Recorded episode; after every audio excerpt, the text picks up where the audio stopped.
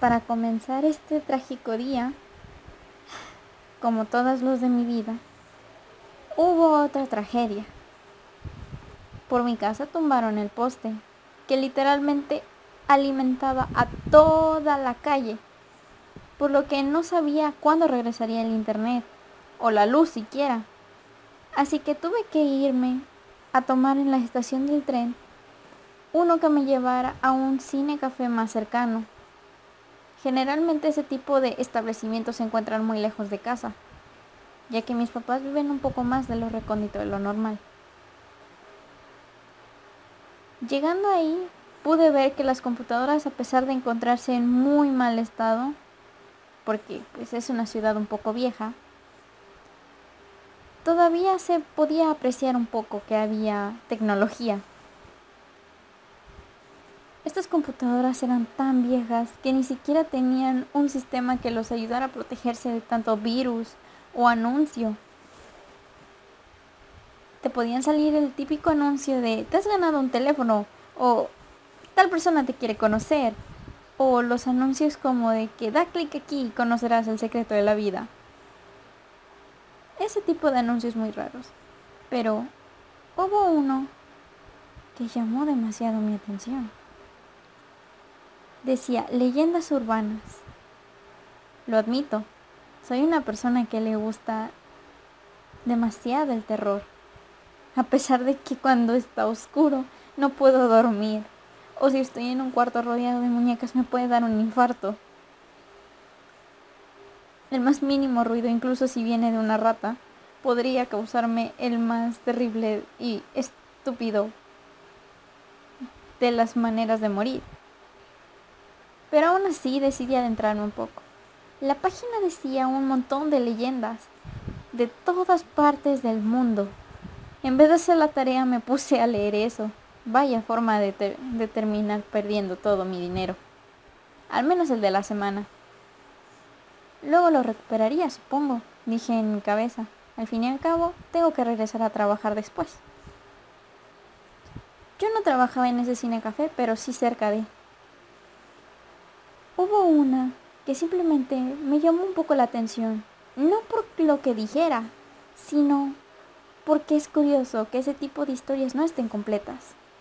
Sin embargo, la historia hablaba acerca de que en una muy lejana ciudad en Japón se contaba una leyenda acerca de un cabeza de vaca, o gozu en japonés. Esta hablaba de que cerca del siglo XVII en una ciudad había demasiados rumores que decían que solo escuchar esa narración ocasionó un montón de desastres que llenó de terror a cada uno de sus habitantes. El gobierno local había considerado que la historia era demasiado peligrosa y que todas sus copias debían ser quemadas para evitar así que hubiera más accidentes. Las pocas copias que se pudieron salvar fueron cortadas en pedazos y distribuidas a largo del país, hasta donde hoy se cree que si solo se cuenta un fragmento del original, podrías morir. Qué curioso, fue algo que pasó por mi mente. ¿Me atrevería a leer algo así? La verdad no. Aunque dependería mucho de mi humor. Un rumor reciente narraba, seguía leyendo en esa página, que había un maestro en una escuela que inexplicablemente logró conseguir uno de esos fragmentos. Según lo que decía esta, el profesor llevaba a sus estudiantes a un viaje escolar y como él era fanático de entretenerlos en el trayecto de la historia, lo hacía con historias de fantasmas ya que era la única manera de controlar a sus pequeños alumnos.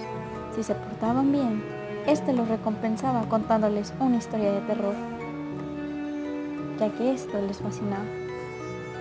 Los alumnos casi siempre se volvían incontrolables en ese tipo de viajes, pero al saber que irían con este maestro y al saber el tipo de historias que éste daba, se mantuvieron calmados hasta el momento que él comenzó a contar la historia.